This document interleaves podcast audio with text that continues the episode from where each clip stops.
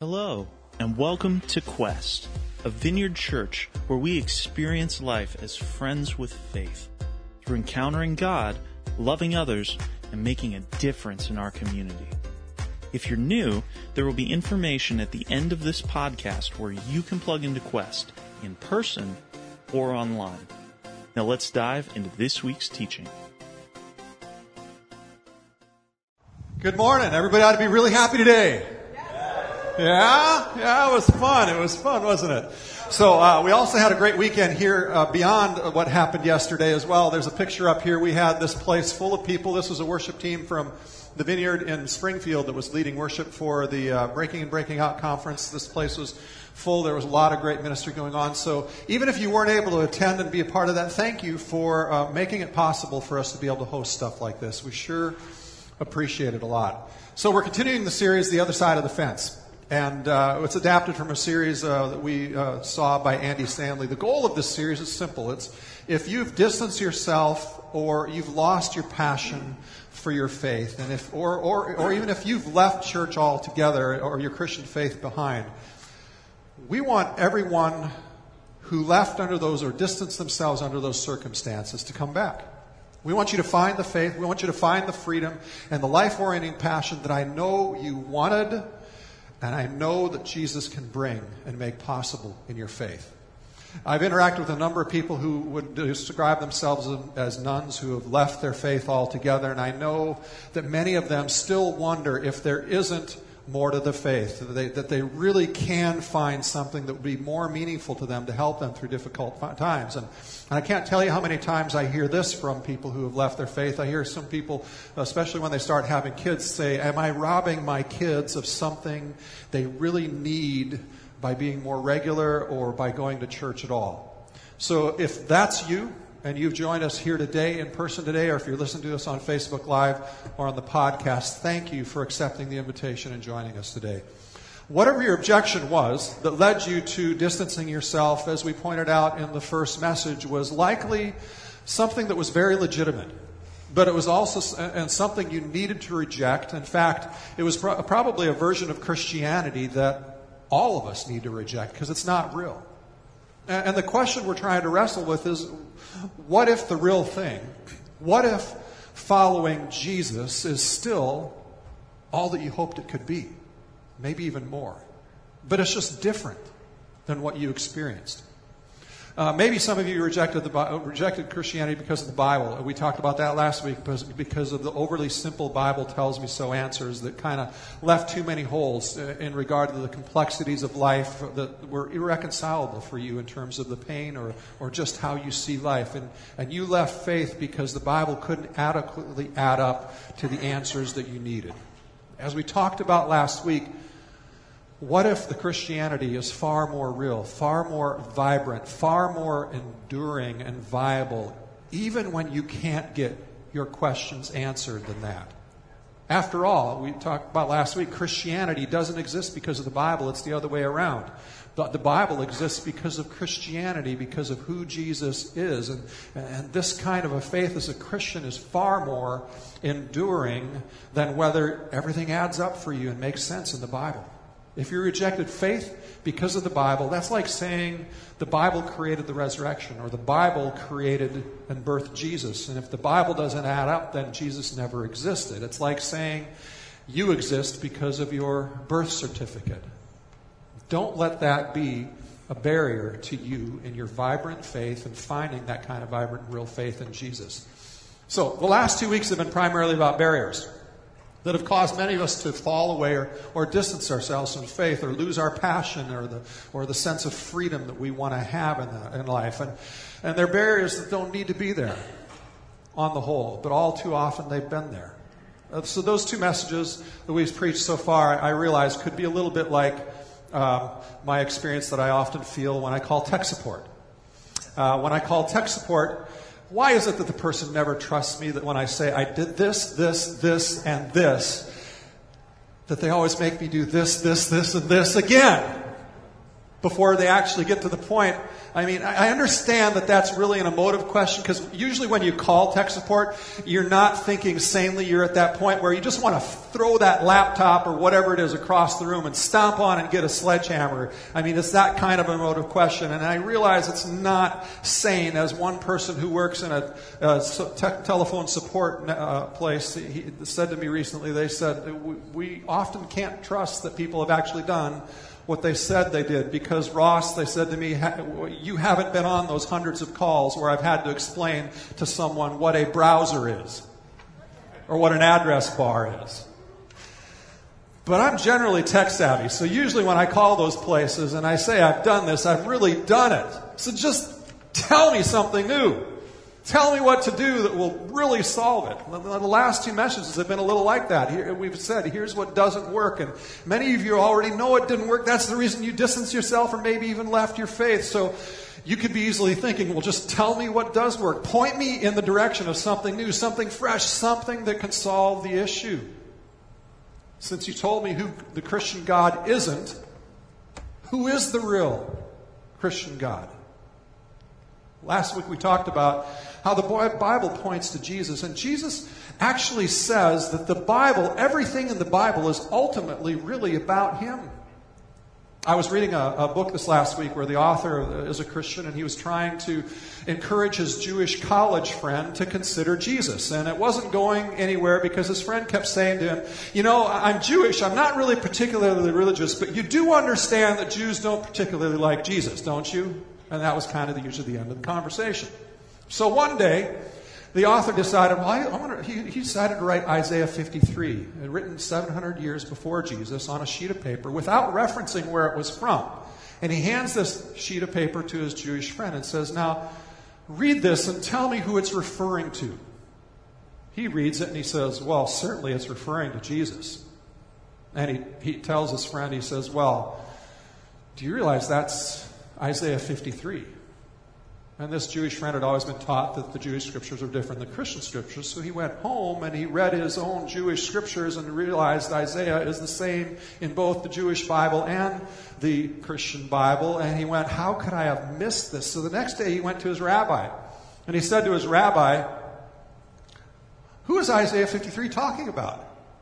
And his rabbi looked at him and said, Well, it sounds an awful lot like Jesus, but we don't believe in Jesus, so we won't say that.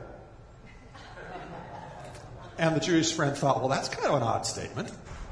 And uh, not long after that, he became a follower of Jesus. All scripture points to Jesus. But let's go one step further. Let's look at Jesus' own words to describe who God is. In John 14, let's start there. The context of John 14 is Jesus has just completed the Passover meal where he ate his last meal with his disciples. And all the while, he's been talking through this meal about his impending death. I mean, this is just a really wonderful celebration, festival conversation, isn't it? Happy we get to celebrate all this food. It's an amazing spiritual moment. And I'm going to die. That's what we're talking about. It's just, you know.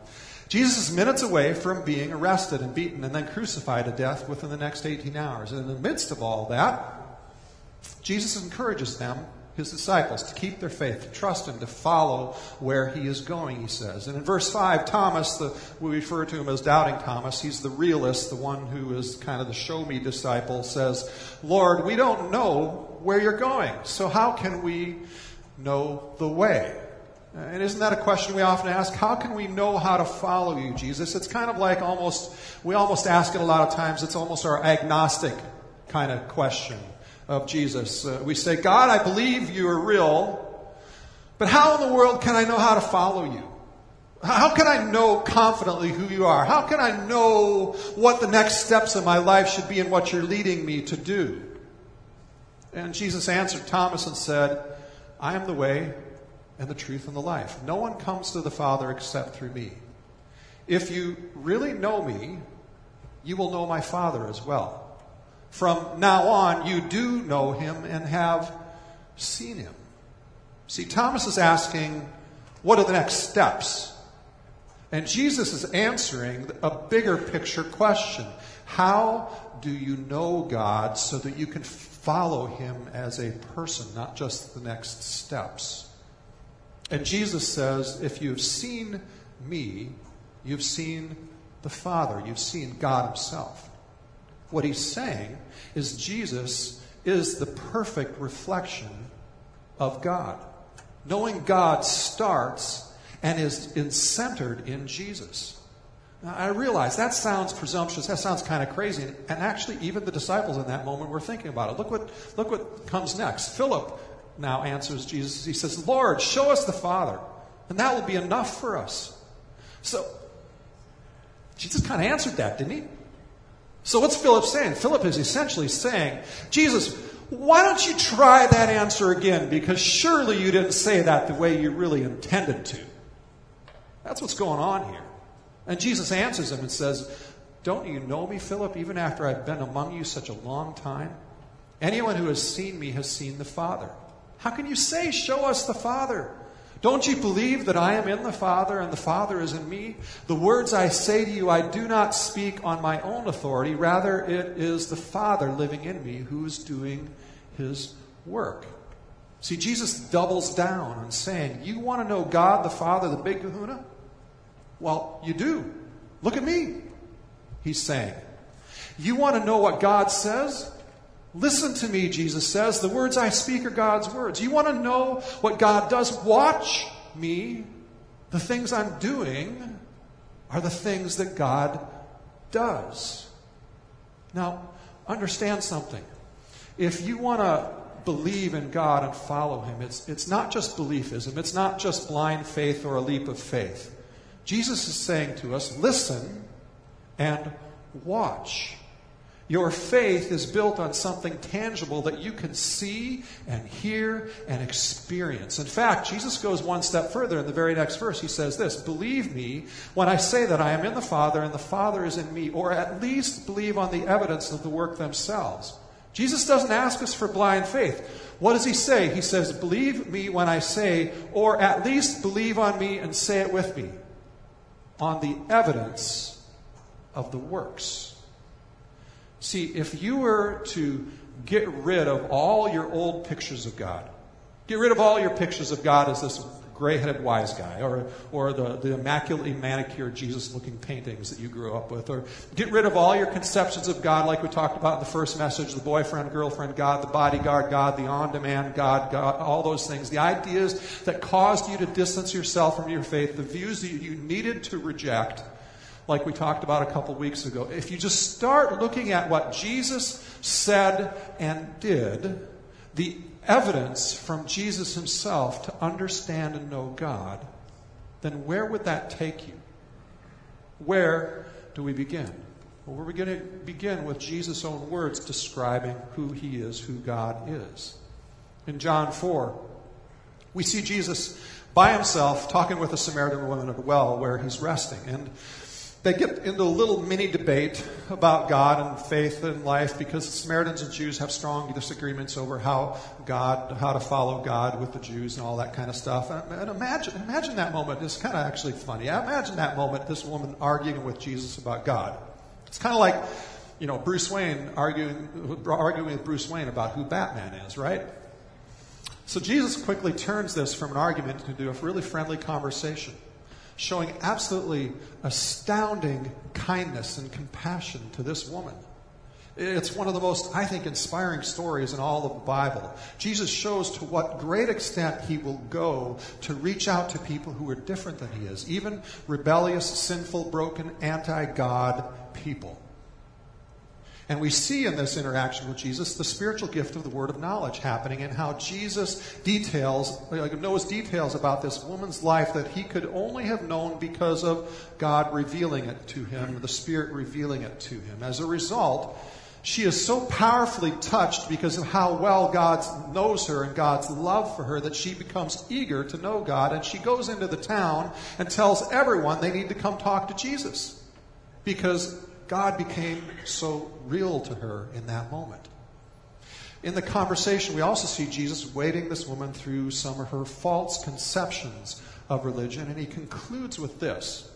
He says, Yet a time is coming and has now come when true worshippers will worship the Father in the Spirit and in truth, for they are the kind of worshippers the Father seeks. God is spirit, and his worshippers must worship in the spirit and in truth. Jesus says where we start knowing God is in this idea that God is spirit.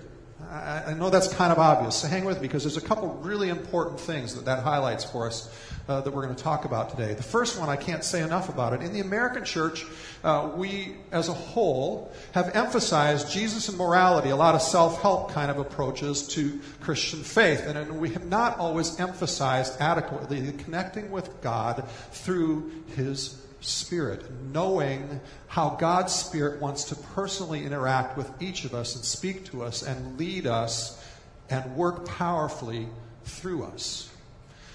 In our analytical minds, we tend to want faith to be completely rational and controllable. Uh, so we, like all of humanity throughout the Bible, try to make God and faith into what we can control. We tend to make it into actions, morality, right thoughts, right behaviors, service, doing good things. And all of those things are part of what we will become when we follow Jesus, but it all begins, it's all centered, and it all ends in knowing God. God is spirit, and his worshipers must worship in the spirit and in truth. Now, second, and it's going to sound disconnected, but it's a really important point. This statement is exactly what we as modern people would expect.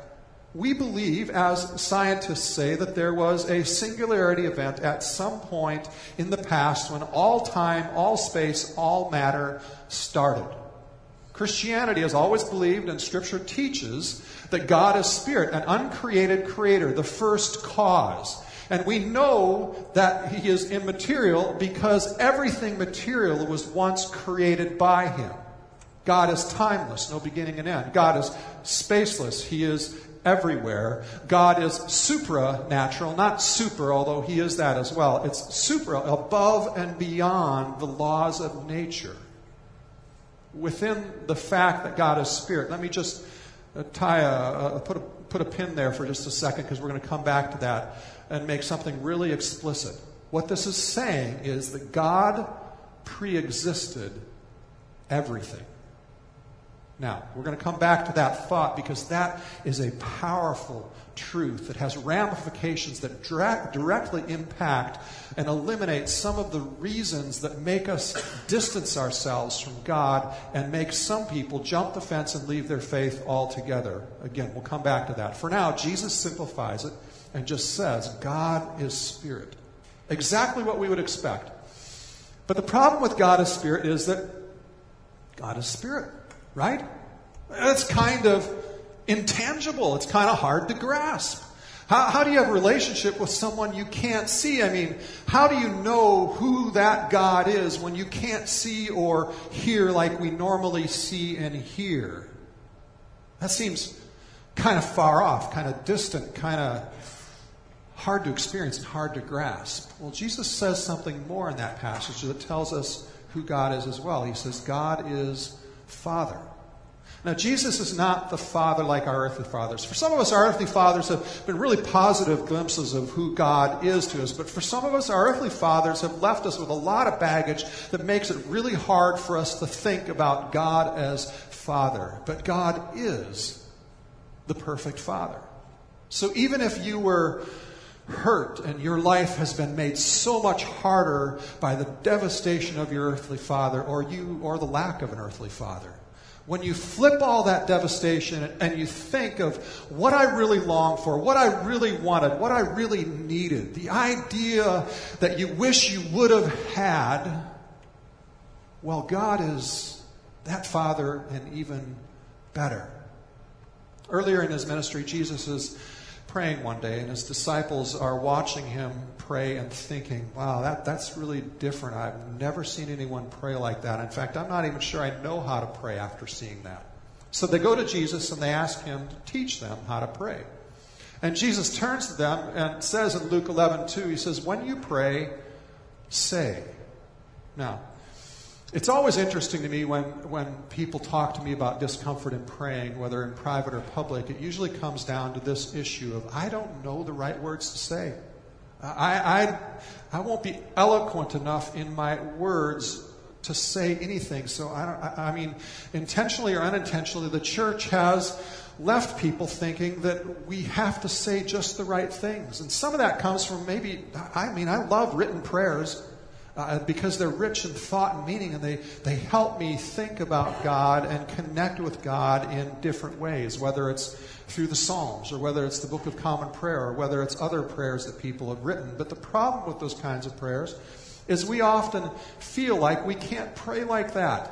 I mean, David was an extraordinarily gifted poet, and I couldn't write poetry if my life depended on it. So, what in the world am I going to say in prayer, right? How can I pray? But Jesus says, when you pray, say. And he's going to make prayer really simple for us. We're going to just cover the first word of how he makes it simple. He says, when you pray, say, Father. That's the starting place for knowing God and relating to God. And here's what's so awesome about that God's not male. Both men and women are created in the image of God. Together we represent the image of God better than individually. God isn't gender. God is spirit. But God is not far off either. God is personal. God is Father. Jesus says the best I can do to help you material, material creatures relate to immaterial spirit is to understand God as Father. It's the best picture, Jesus says. If you have a perfectly loving Father, the ideally compassionate, always there for you, having your back, being your biggest fan kind of follower, you don't worry about what you say when you go to Him, do you? You just run to Him and you talk with Him. You share your big thoughts, you share your little thoughts, you share your big joys, and you share your ordinary moments. You share your big questions and smart questions, and you share your stupid questions with Him. You share your sad sadness, your pain, your fears, your hopes, your successes, and your failures. You share your life, the ordinary and the special. You just get to be you. And if things don't come out right, it doesn't matter because He's your dad. And He loves you. And he's going to be patient with you and help you express yourself and love you through the process. You see, if you're beginning your journey with God, or if you realize that your Christian faith has been primarily morality and religious do's and don'ts, and you don't really know God that way as that kind of a follower, then I want to encourage you this afternoon when you go for a walk or when you're sitting at home or maybe tonight when you're in bed, just, just breathe a prayer to God and just say, Father. You don't have to say anything else. Just allow yourself to begin to experience God as Father and Him wanting to be close to you in that moment. And here's the most, here's the most mind blowing thing that I think that we're going to talk about today. Uh, the next point. John, the disciple of Jesus, after having spent time with Jesus for three years, only to see Jesus die. And remember the experience they have in that moment. I mean, when Jesus dies, there are no followers of Jesus anymore. Their, uh, their hopes and dreams, they've all been dashed in utter disillusionment. All they have believed and hoped for is dead in that tomb. But then Jesus rises, and they all become his followers again, only to see injustice and persecution and blood and John more horrible stuff than any of us have ever seen in our lives. Even his own brother James being martyred, one of the James who was the three closest to Jesus was his brother. After all that heartache and difficulty, in writing one of his final letters to the churches before the end of his life, John writes in 1 John 4:16, God is love. And then the text goes on and says, Whoever lives in love lives in God and God in them. Because God's love is the very nature of God. It is the most distinguishing characteristic of God. So if you want to be his follower, if you want to know him and be like him, his nature of love will be the most distinguishing mark of who he is and who you are. Andy Stanley talks about it this way. He says, There shouldn't be any surprise. We as modern people are smart. And then he goes on to say this. He says, We know that shade requires sun. What? Let me explain. I'll explain it the way he explains it. Shade requires sun. You can have sun without shade, but you cannot have shade without the sun. And just as shade requires the sun, so evil and darkness requires good and love to exist. The existence of evil and suffering has been the cause for many people jumping the fence and moving away from God, distancing themselves, even rejecting God and moving away because of the pain and suffering. And that makes complete emotional sense, doesn't it? To us. Because when you see and experience bad things happening, you don't have to deal with the disappointment or even the anger that comes of wrestling over the question of why an all powerful, all knowing God allows evil and suffering. It makes complete emotional sense to reject faith in God because of that. But it does not make rational sense of reality. See, John, who'd experienced more heartache and bloodshed than any of us will ever see or experience, in spite of all that, John comes to the end of his life and comes to the conclusion that God is love. And it shouldn't be surprising to us that God is love. Because in order for you to even recognize evil, love had to pre exist it. If good didn't exist, then how would you know what evil was? The God who pre existed all that exists, that God's nature, the essence of that God is love. Therefore, whenever we seek the shade, we actually declare the existence and the power of the sun, don't we? Every time we acknowledge the existence of shade and we seek good and justice, we are declaring the glory and the existence of God. When you say, I don't know about all that religious stuff, and you just say, we should just people who love all, be people who love each other, what you are de- declaring is a distinctly Christian teaching that started with John after spending years with Jesus. Before Jesus, people didn't generally say the essence of God was love. You don't find the essence of God being love in the Roman gods, the Greek gods, the, the Egyptian gods, or the Middle Eastern gods. They were manipulative, conniving, and selfish and, and difficult gods to deal with. You don't find the essence of God being love in Islam. In fact, you don't even find in Jewish scriptures the essence of God being identified clearly as love. They say holy, they say awesome. They say powerful. They say just, to be feared. And sometimes they describe God as doing loving acts. But when they describe the very essence of God, what they focus on is not usually love, even in the Jewish scriptures, the Old Testament.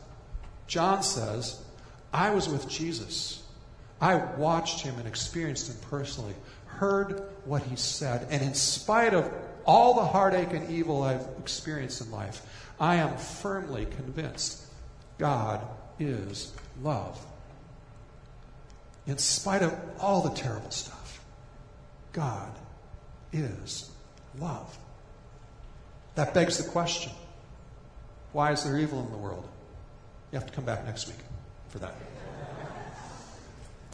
This week, I want to focus on a, maybe what I think might be a better starting question.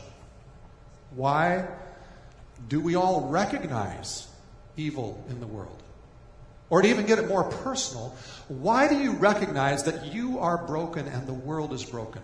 Why do you recognize that you don't do what you ought to do? For, forget about what I or others think you ought to do. Forget about what you think God thinks you ought to do. You don't even do what you know you ought to do. I mean, now, isn't that just gut level honesty about real life? Why is it that I feel comfortable in the shade? It's because there's sun. Why is it that when I've participated in darkness and doing something wrong, I feel more comfortable in the shade? Because I don't want light to expose what I did. Why is it that I feel guilty about anything? It's because there is a son, Jesus, who is love, and I know I didn't measure up to that love. Why do I take comfort in my friends who are doing wrong things and I don't like church people because they make me feel guilty? It's because there is a Son, Jesus, who is a perfect reflection of God is love. And light, God invites us to love. And by nature, that light confronts darkness. Our brokenness, our sin, the evil, the falling short, the failing, the hurting of others that we do, the terrorism, suffering, whatever you want to call it, declares the existence of God in the world, even though you have perhaps decided God doesn't exist because of that. My son Jared was uh, revising a paper he wrote last week for a college scholarship competition he's uh, going for right now, and I asked his permission to reference him, which he gave on the condition I show his baby picture that we submitted for his high school senior picture, so here it is. I figured it's cheaper than me paying him for the, for the use of the illustration, so, so, so here's what that cute little brainiac was wrestling with in his paper. He was writing about whether the problem of evil nullifies God as love or God as good. Or even whether, as some atheists argue, that evil argues for the non existence of God.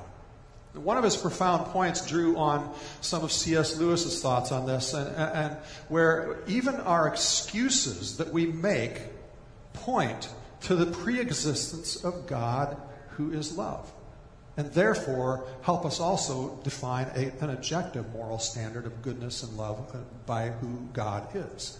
So, for example, one of the favorite excuses we like to use when we fail is nobody's perfect, right? Never use that, right? Come on. Come on. Some of you use that. Well, how do you know what's perfect? Where'd you get the idea from? John would say, I know exactly where you got it from.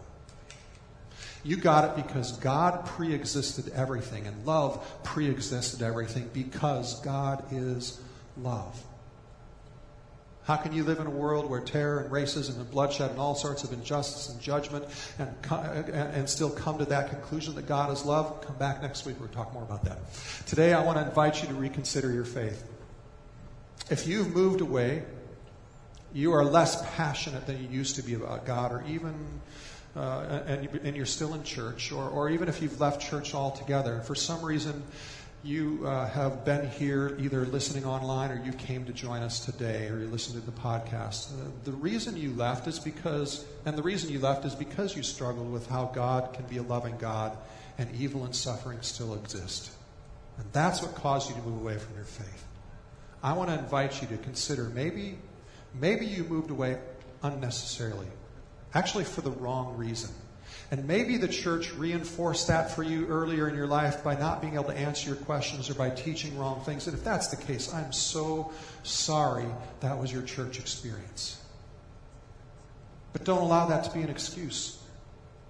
Don't use me, don't use your past church experience. Don't use your friends that disappointed you. Don't use your evil or hurt, the evil or hurt or offense or as an excuse to miss the God who says, I am spirit, but I'm not far away from you because I'm also Father, who asks us to see Him as the perfect Father and respond to God as though he's the perfect father, in all the familial closeness and intimacy and comfort and ease that that entails.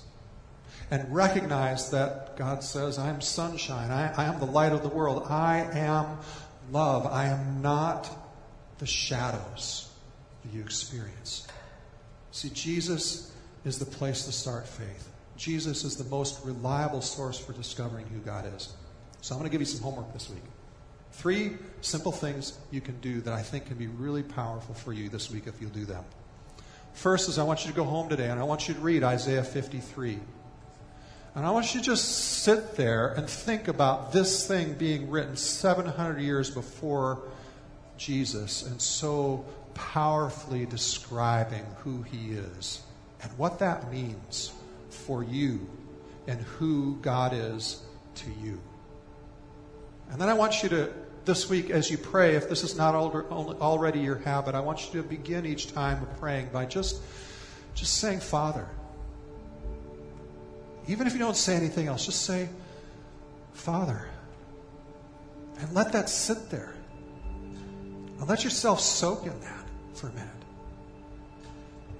Third thing, I want you to find a Bible. Our Quest app has a really good fast loading version of it. You can find other online versions. You can grab your paper Bible.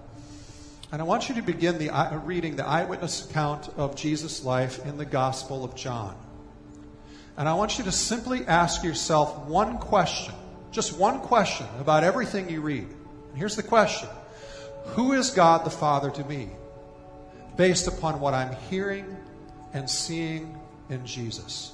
I mean, forget about all that you learned growing up uh, what other people taught you, good or bad. Now, you as an adult, read it for yourself and simply answer this one question Who is God the Father to me, based upon what I am seeing and hearing in Jesus?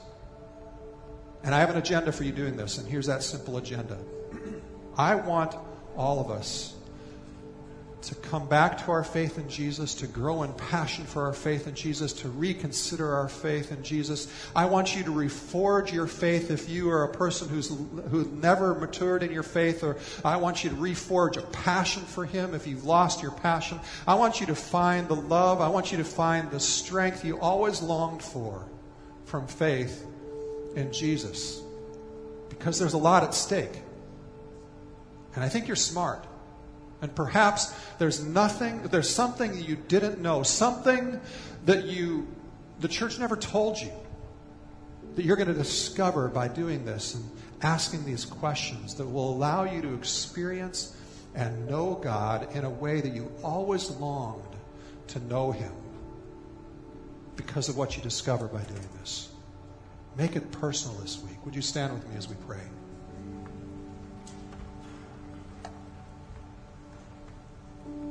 God, thank you for sending Jesus as the perfect representation of who you are, as, as yourself coming to us.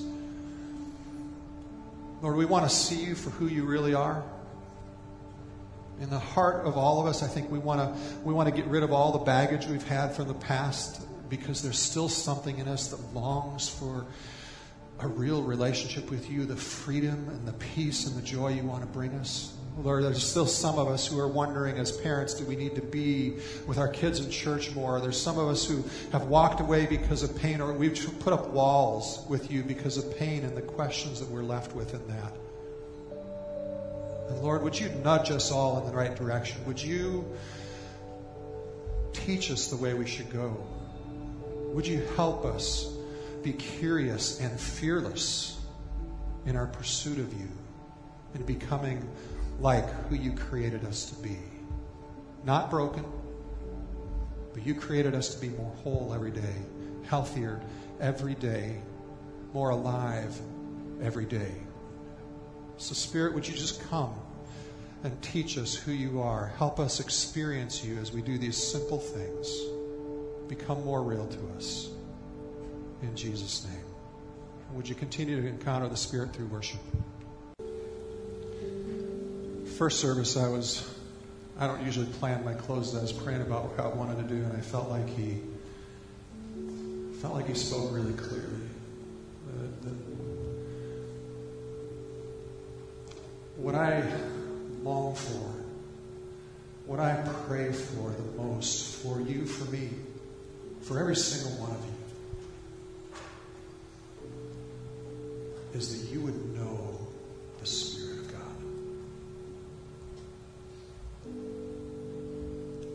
I think many of us have grown up in traditions where we've got baggage with that.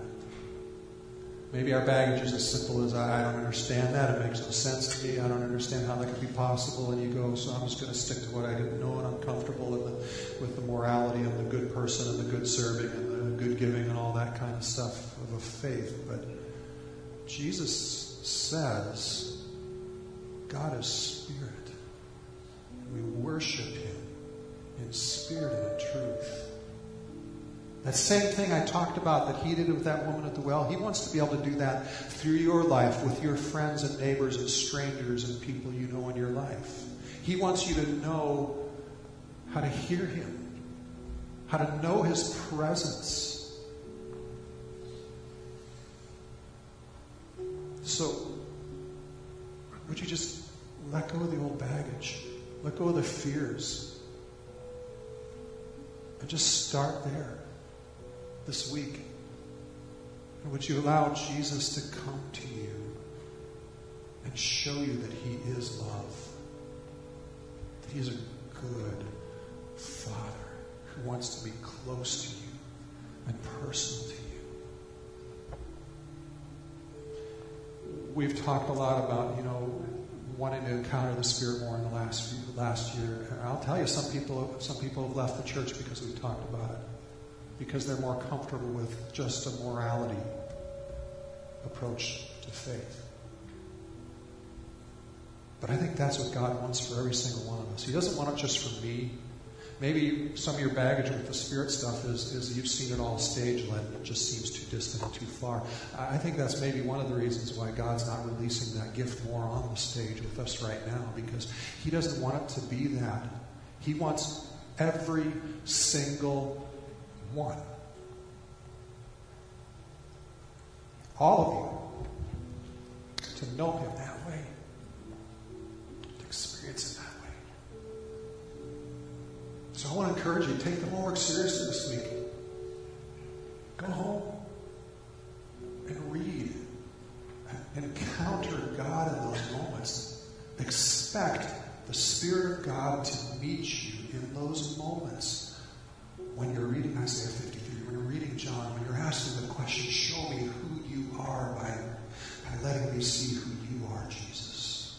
As you read that question and as you pray, Father, maybe you can't pray anything more than that.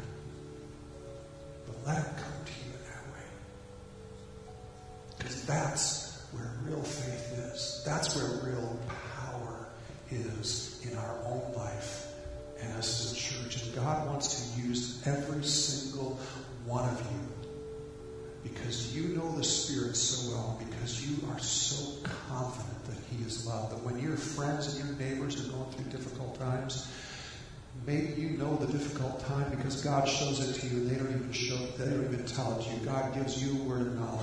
go and God becomes real and God's love through you becomes real to them. He wants to transform our community because we as a church get what we're talking about today.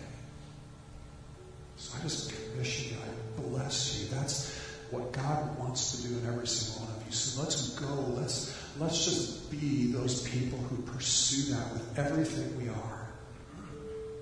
And not worry about the baggage. Let God just lead us through and show us. Let's continue to grow in generosity, but even more than that, let's encounter God as love because generosity will just be natural for us when we know how absolutely amazing God's love is. And I can hardly wait until every one of us can walk through every day of every week and just be excited because God's love, and He's going to show His love to somebody through me today. And I can hardly wait for that moment to happen. When we know Him that way, ah, we're going to reach thousands of people in our community. But it's going to be you, every single one of you, encountering them that way. Prayer people, come on forward. We're going to dismiss, and if you want prayer, come on up for anything you want.